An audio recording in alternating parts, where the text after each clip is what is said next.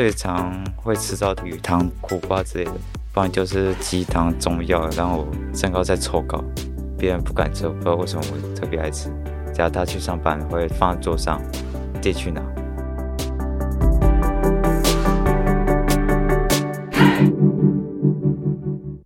窝是什么东西？自立好窝，成就好我。我是善慈。窝是什么东西？由 CCSA 中华育幼机构儿童关怀协会企划录制。邀请你看见施加尔的成长路。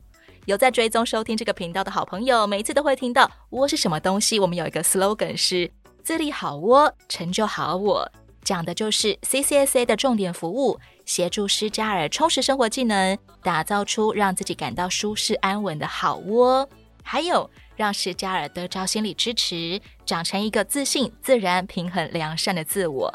今天善慈为你邀请到一位自立少年。他从青少年时期就有着餐饮梦，而推动他逐梦踏实、持续向前走的动力，来自于童年有一个最常做饭给他吃的人。欢迎何言。大家好，我是何言，然后现在大学三年级，就读餐饮管理系。你从几岁就开始想要读餐饮？从我爸过世那时候，十五岁就开始想做餐饮这块路。是因为爸爸以前做餐饮吗？因为我爸基本上会自己做饭，他会做各式各样的给我吃。煮海鲜比较多啊，因为毕竟是靠港口吃鱼比较多啊。最常会吃到他鱼汤之类的，不然就是做那个什么鸡汤、中药，让我身高再抽高。哇，都是补身体的耶！然后之后他就很自信，觉得我会长到一百八，虽然我现在还是一百七啊。对，爸爸期许你可以长到一百八，因为亲戚里面普遍只有不到一百七，点都了不起一六五。哦，我现在也是亲戚里面最高的，也算是完成了爸爸对你的一个梦想。了不起就是腿打断再重新再长，你干脆说接什么脊椎好了。小时候家里面只有你跟爸爸两个人吗？到两岁之前还有我妈妈三个人在高雄生活。你是独生子，对我爸爸来说是独生子，可是对我妈妈来说我是第三个。你有同母异父的哥哥姐姐？两个哥哥全都没看过。然后我妈很年轻就生我，二十出头吧，在高雄生活一两年之后，我爸就觉得我身上怎么一堆伤。两岁的你，爸爸发现你身上一堆伤。我爸问我妈，又觉得问不到什么东西，然后之后刚好真的被他抓到那场景。然后一直劝导，劝导无效之后，只能报警。爸爸有目睹妈妈怎么样打你吗？有看到我妈已经打完，已经在收拾东西了。因为什么原因要打你啊？我也不知道，两岁看他心情呢。然后只要我爸出现的时候，他心情不好，他也不敢表现出来，基本上也会怕我爸。那。爸爸有跟你形容过他是怎么样去找妈妈对质或者是算账吗？没有，我爸基本上不会跟我讲这一块。他也把我有跟我妈妈合照全都已经烧掉，只留我自己本身的在家跟我爸爸合照。两岁以后你就没有再看过妈妈了？对他一直完全没印象。那我只知道大约的身材。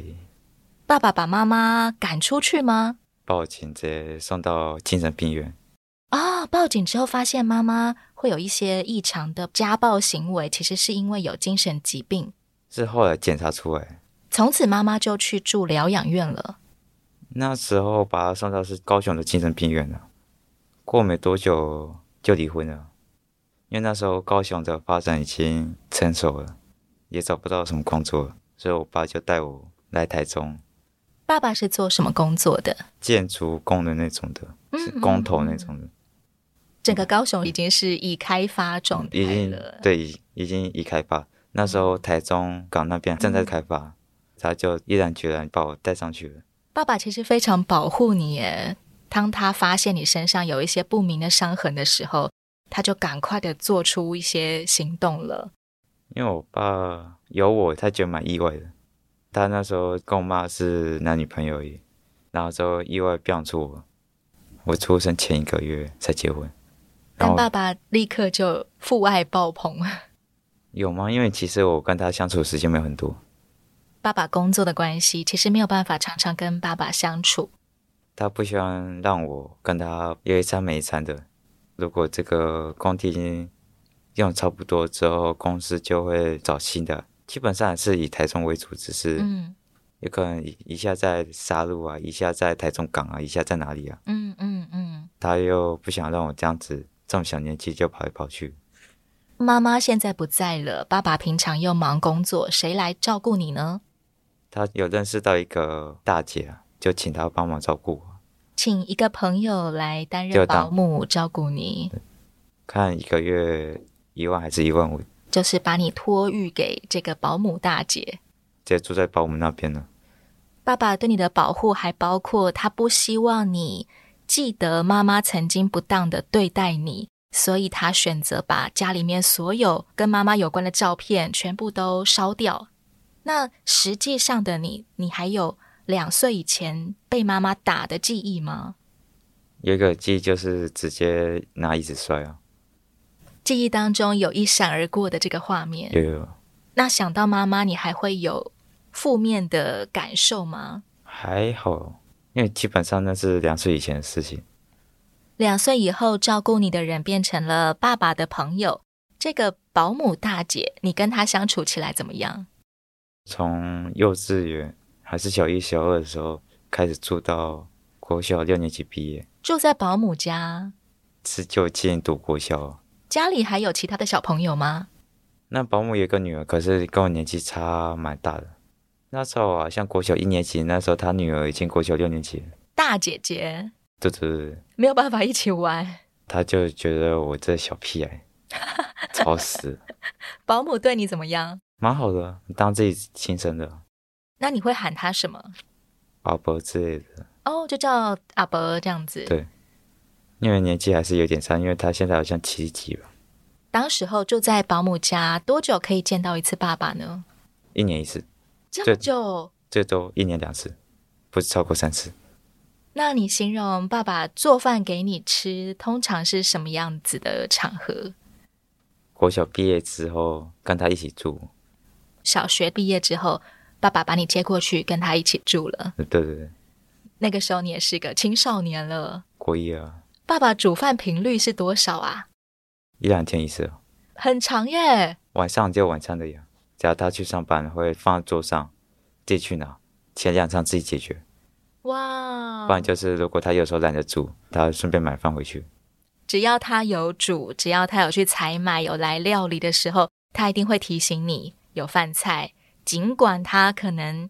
晚餐的时间他是不在家的，他还是会先把饭菜做好。可有时候晚餐也是自己解决，一个礼拜两次或三次。你还记得爸爸有什么最好吃的料理吗？有前三名吗？他只会煮那几样，鱼汤还有苦瓜之类的吧。别人不敢吃，我不知道为什么我特别爱吃，应该是受我爸影响。爸爸煮了一些其实很多人不太敢吃的料理，像是苦瓜、茄子啊什么的。对对对，然后就好好摸摸你吃了。其实也有很多人很怕吃鱼，因为不喜欢挑鱼刺。我爸也还讲我骂我说，因为他鱼刺跟鱼肉一起吃，然后吐出来全都是只剩下鱼刺。他是可以在嘴巴里面把鱼刺跟鱼肉分离的。对对对，挑很干净。然后那时候我想说学他一下，吐出来肉还在上面，常常被他讲说浪费东西，然后说有的没的。在嘴巴里面挑鱼刺有点难耶，因为是木鱼肚啊，旁边那刺很密集，那个刺很小哎，而且又密集啊。爸爸是澎湖人、高雄人，都靠海的。对，爸爸从小就吃鱼，所以他也从小懂得料理海鲜。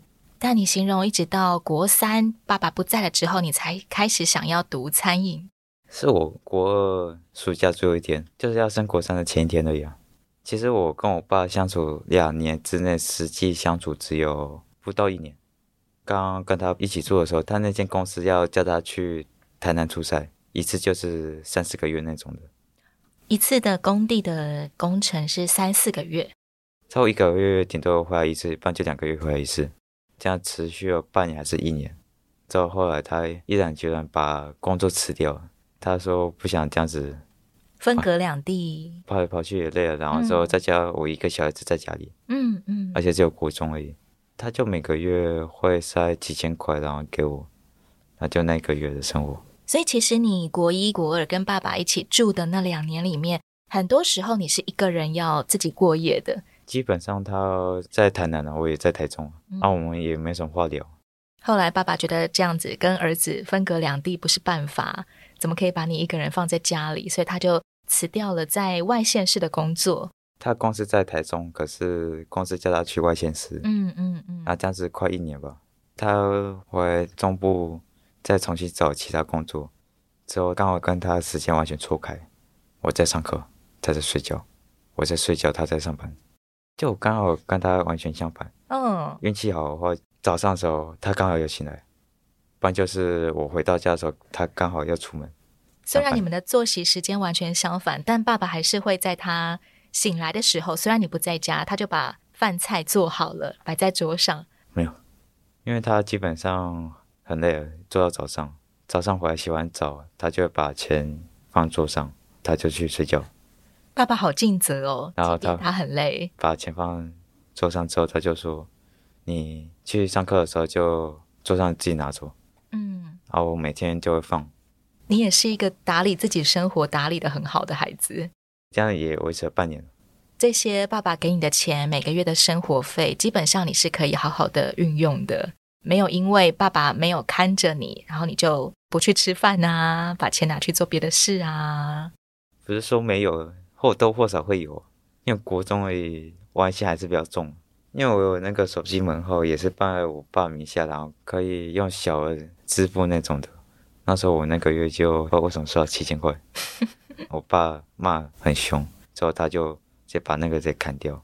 你爸收到账单之后，他怎么骂你？他就说。那、啊、你找我七千块，然后之后我就跟他讲说，游戏储值用的。对，接连好几次之后，他就直接把那个可以用小额支付的那部分直接卡掉，就让你不能够再继续嗯储值什么。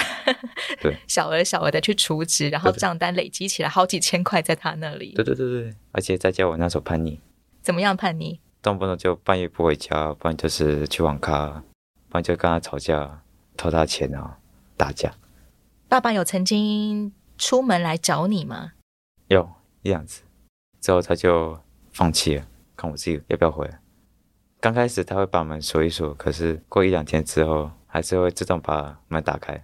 你也不会真的就是好啊，你把门锁起来，那我就再也不要回家，我就住别人家。刚开始前一两天会把门锁起来，然后就骑小车骑来骑去。那时候住五期，会跑去沙鹿火车站啊，因此还认识一个街友。你睡在火车站？是没有，只是顺便认识到街友。我跟他还去麦当劳过夜，因为刚好有偷我爸的钱，所以刚好剩下一千块。那时候就觉得很多，还觉得用不完。用一千块怎么样去交到这个街友朋友啊？跟钱无关，是他跟我搭讪啊，我跟他聊天啊，之后后来我们两个就去麦当劳点一杯饮料，然后过夜，在那里睡觉，而且还认识到自己的学长，那时候国中的学长。在 seven 刚好遇到他们，然后之后他们就跟我聊一下天，请我吃饭什么的。嗯，那时候也是被我爸赶出来，搞到最后面看不惯了，所以就直接把我载回家。在便利商店打工的两三个学长发现何言每天逗留街头，是店员有认识两三个学长，那两个学长会去 seven 找他一下，也是遇到我。那时候我国中，那时候他们好像是高中。他们觉得你在便利商店过夜，在麦当劳过夜不太好，所以就去打听家里是怎么样，把你送回去。对，然后我爸那时候就讲说，其实我早就把门打开，没有锁门了。对，当爸爸在骂你的时候，你会回呛吗？一定会有。那时候好像我印象深刻，是我直接回他说：“你是耳聋还是耳包啊？听不懂我话是不是？”诸如此类的话。那爸爸会因此而更加的生气吗？还好，嗯，他有时候真的看不过，直接跟他打架。因为我也是有印象，是我被他压着打，然后我就整个直接起来，让他往后贴，很像摔跤。差不多了，就这样子持续到国二暑假。不管爸爸再怎么生气，他其实不会有超过的行为，他只是希望你可以更好，好一点，希望你做一个乖孩子。但当他发现他没有办法用找你呀、啊，用骂你呀、啊，用处罚你的方式来让你变好的时候，他其实也会放手，就让你去过你的生活。他有时候跟我们讲说，反正我光要你国中毕业，你高中自己解决。他是这样说没错，可是搞到让我提前了。那两年的生活，家里的经济有曾经付不出什么账单吗？在我印象是完全没有。就算我爸真的没钱，也不会让我饿肚子之类的。那爸爸有曾经表现过手头紧的状况吗？有好几次有看到，因为好像没工作啊之类的。后来去查他的老公，就好像有之前有借过十万。当他的钱周转不过来的时候，他其实是选择借钱来让你可以有正常的生活，可以有三餐的。对。国二暑假的最后一天，发生什么事？工地意外啊！爸爸遇到工地意外。对。那时候好像五点多吧，那时候我在家看电视，我以为是我爸脚步声回来，进来的是我爸同事。我爸同事就跟我讲说：“你爸现在在医院，现在接你过去。”好，我心里想，就是随便的心态啊，好，没事啊，反正之前他那个内出血啊，全都没事啊，身体上的那个喝酒之类的导致什么内出血。以前你也曾经去医院探望过爸爸，亲戚还为我爸爸从高雄啊、台南上来啊。因为我那时候未成年，还要家长同意书啊。嗯嗯嗯。啊，因为我没有法律效力，所以只能姑姑跟阿伯上来。嗯。这一天你收到消息，爸爸的同事来找你的时候，你想大概会跟之前一样？没事，反正没事哦。顶多就是受伤，没办法去工作，这样子。嗯。我在急诊室外面等，等的时候还手机没电了。好，那我爸的手机来玩，那玩玩玩，我爸的手机也没电，好不好？就发呆。过没几分钟，护士叫我进去，然后就进去了。看到我爸已经装袋子，已经是被袋子装起来的状态，正在装，快装完。你才看到爸爸？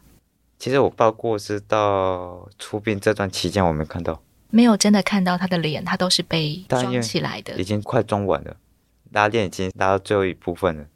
护士叫我讲说，他讲什么我要跟着讲什么，可我已经忘记。那时候讲什么？脑袋空白。在那之前，有人告诉过你，其实爸爸出的意外很严重吗？后来我听到说，他是被气帮压死，类似货柜那种长度，把下面抽掉之后，上面没有掉下来。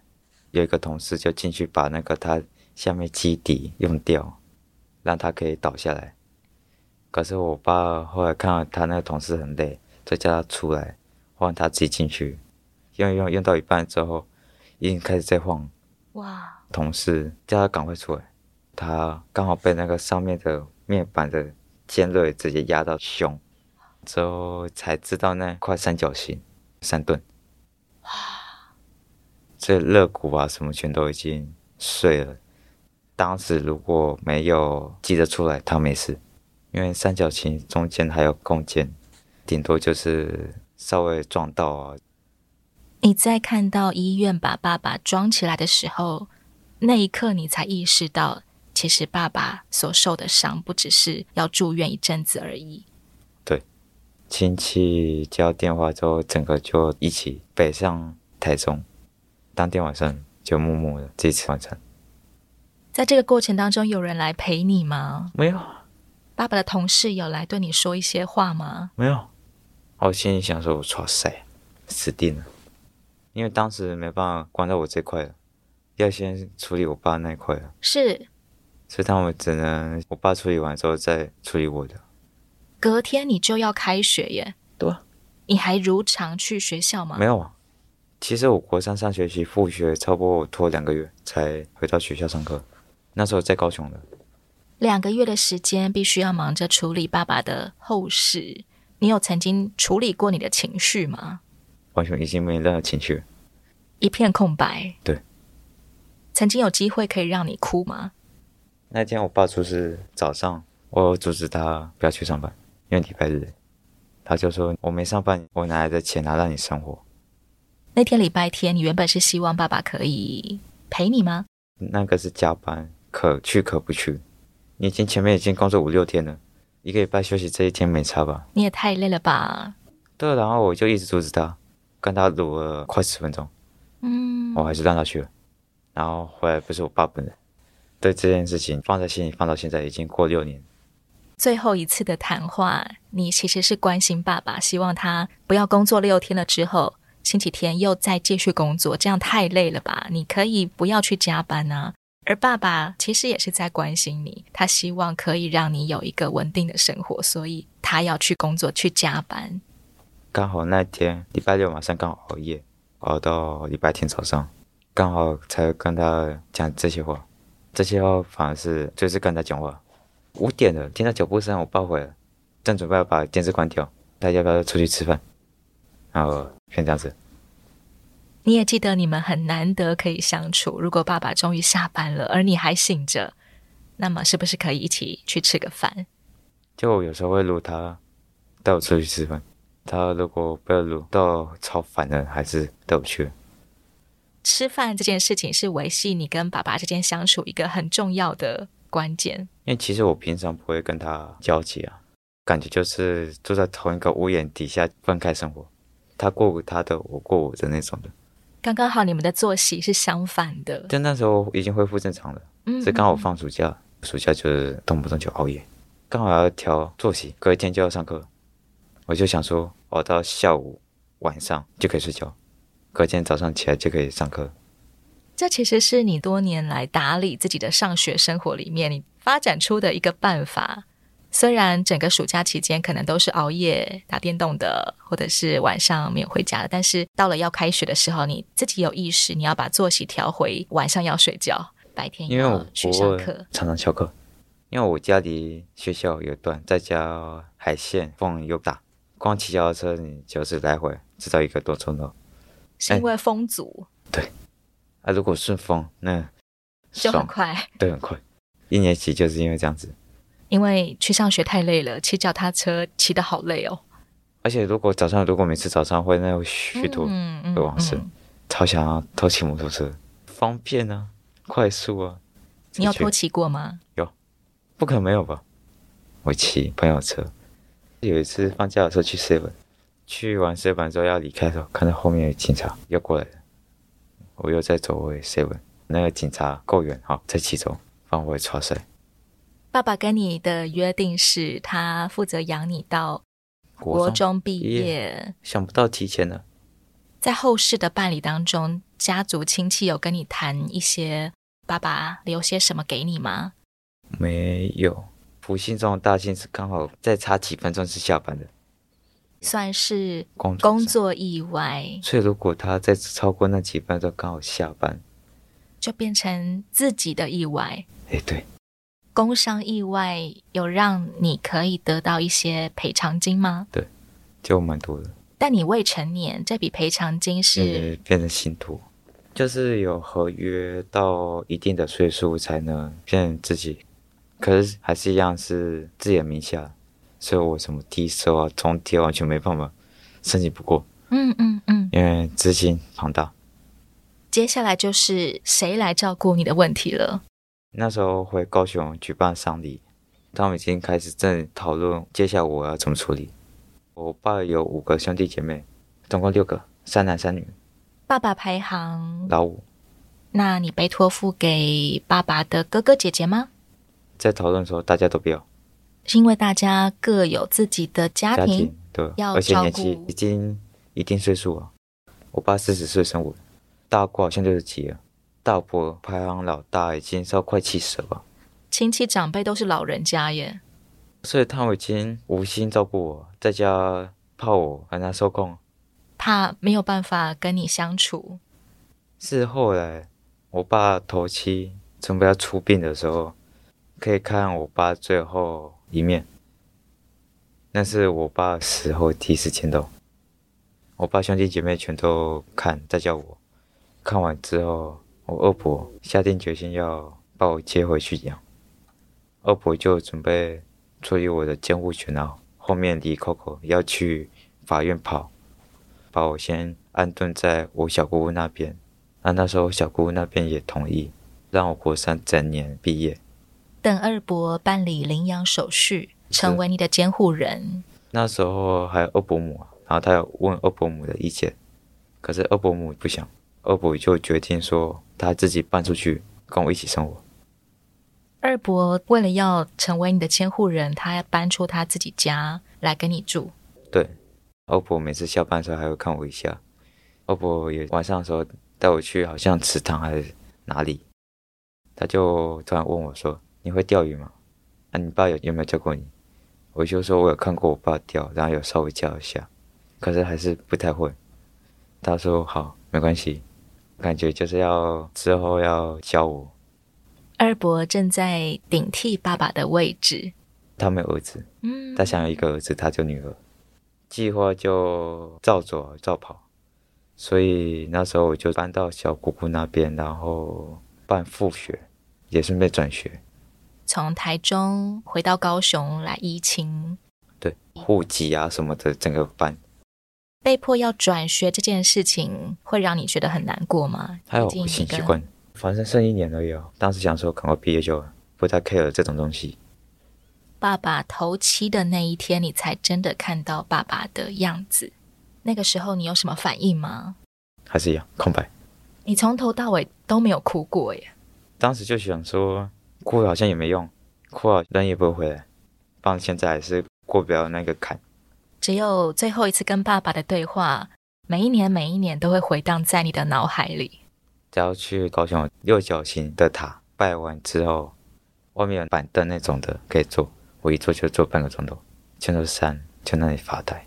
有时候是发呆过头，想尿尿才反应过来。预计二伯来做你的监护人，应该会在你国三毕业的时候可以办完。我国三毕业之前，二伯要找地方住之类的，搞定之后才把我人接去。对对，原本已经。规划好，没问题。感谢上天了。过了一个月，二伯中风。二伯有一天在快下班的时候，忽然间脑中风，走路走一走，脑中风。他几岁？五十几而已啊，很年轻哎。他不抽不喝的啊。那时候刚好礼拜六，那时候我在睡觉，小故障冲到我房间，我就起来，他就比这样子。他用手比了一个二，然后又用食指比天上。呃、对，那时候我看不懂，再比一次，然后我还是真的听不懂。他说：“你要被走了，脑出血过多，走了。”我爸八月底过世吧，二伯好像十月也，就两兄弟接连过世，两个月都不到。大姑打击太大，因为我大姑还没走出我爸那个伤痛，二伯是他最爱的弟弟，接连两个弟弟。去，今晚小姑丈讲完之后，心想超塞，死定了，接下来不知道怎么处理。那个要照顾你的人，在爸爸过世两个月之后，忽然间过世，就相继也去。我呢，安慰自己说，至少我爸爸有伴了，两兄弟可以一起。你挂心的是爸爸有没有人陪？后来我去找我爸的时候，跟他讲，二伯也跟着你一起了。嗯，至少有伴了，因为跟二伯两个不会太孤单之类的。我没有去参加那个二伯的葬礼，因为百日之内完全不能去。后来他不会谈，跟我爸放在同一层楼，刚好位置就在我爸斜对角。这两件事情对你来说有造成你什么样的改变吗？三年级下学期又再度转学一次，进幼儿园。因为二伯也过世了，所以。家人安排的是把你送去育幼院，只能这样子。打从国小看到育幼院的小孩，就心想说：“看，反正不会发生在我身上。”你小时候曾经接触过育幼院的小朋友？有看过，然后有接触，有同学有一个还是两个忘记接触过。我想说，没父没母才会进去那边。你从来没有想过你会？哎，对，然后就没父没母，这辈子应该不会进去了。只能说自打脸。之前曾经自己说过不可能会进去啊，没想自己进去了，五味杂陈。对，变成自己口中没父没母过，尴尬，你知道吗？从十五到十八岁，这中间你住过两间育幼院。我第一间才住半年，第一间是佛教的育幼园，那时候是国上下学期，还有一学期还没念完，读他们自己开的私立国中、私立高中附设国中部。转学是为了要去读育幼院自己的附设国中，他们那边就是他们自己有开，适应的好吗？国中感到欣慰是竟然不用吃素，学校不用吃素。育幼院里面吃素，但幸好在国中里面不用吃素，因为他们的创办人要给小孩子蛋白质什么。刚好我进去的时间点是过年，就是要跟着办活动，出什么乐队啊什么队，然后那压力超大的，各种精神压力。那个时候你怎么样选择？哎，现在我国三了，我必须要来选择我高中要升什么样子的学校，什么样子的科系，我想要学什么？那时候就想说读餐饮科，餐饮科最好的学校。从爸爸过世之后，想到爸爸的时候，会想到爸爸曾经做过给你吃的那些料理，所以你开始想，哎，那我去读餐饮科好了。对，所以那时候就想说这样子，会考成绩还不错，可是差一两分。你原本有自己心目当中的第一志愿的餐饮科，是一间公立高职的餐饮科，就是高雄排行第三名的学校。那分数差一点点没有考上怎么办？那时候我有备案，就直接进私立最有名的学校，也是餐饮科，也是最有名的那间，也是军事化学校。那你就真的进了这个私立高职餐饮科吗？对，被院长跟副院长很大反对。院长跟副院长不希望你去读这个私立高职，是因为他们的教育方式太军事化吗？不是，因为育幼院已经有一两个进去，还正在念，而且育幼院的高中部也有餐饮科，但我们自己创的学校，校长专程来育幼院，还跟我拿毕业证书。育幼院的立场是希望，既然你的成绩有这么好，那你当然去读他们的高中啊。为什么要去读高职餐饮科呢？对，而且又是私立的，而且就算你读高职好了，为什么要读私立？以你成绩虽然不会很前面的学校，可是至少你是公立的。那时候就觉得是我在念，不是你们在念呢。我就是要读餐饮科啊！你怎么抗争啊？真的是当面吵架吗？没这么严重啊，就坚决就在这间，不然我就不念。在吵高中事情的时候，我刚好得鼻流，流感，考完已经暑假了，副院长就很着急，后来直接载我去医大医院，不用面对他们那个师长那那些压力啊什么的，不用生活礼仪呀，你可以全天住在医院里面。哎，对，然后就慢慢吃，各管社工专程去幼儿院把我的那个毕业证书直接抽走，他就直接跟我讲一句说。我让你报到，让你读餐饮科，可是你要给我念升学班。其实是各管社工帮你去跟你的第一家育儿院交涉，顺便离院。反正我就让你读餐饮科，也让你读这间学校。我条件就是要让你念书。我说好，没差，念书。他给我学校，给我我要的东西就好。所以他开出来那条件，我就遵守。对，好啊，我就是认真读书，不是摆烂来读的。所以我高中三年的初一课很少。这三年里的餐饮科，你不只是认真学习，你还考了好多的餐饮证照，有哪些啊？中餐、烘焙、饮料，还有一个重点。你还正在准备哪一些证照要去考吗？我大学还考中餐、素食、丙级。为什么你会想要一直考证照啊？其实没有人规定你要去考这么多证照，哎。大学规定你要有。两张的丙级证照、专业证照吗？其实你是自发性的想要去考到这些证照的，至少自己有事做，然后也顺便工作。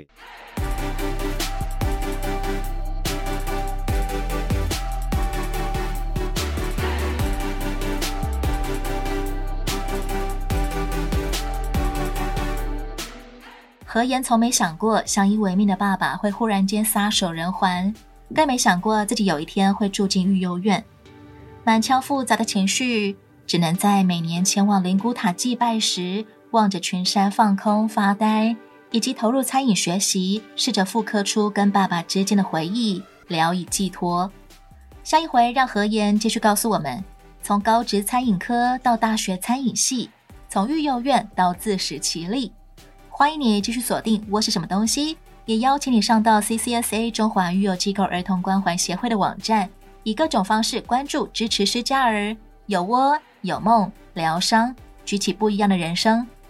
我是善慈，自立好窝，成就好我。我们下回再见喽。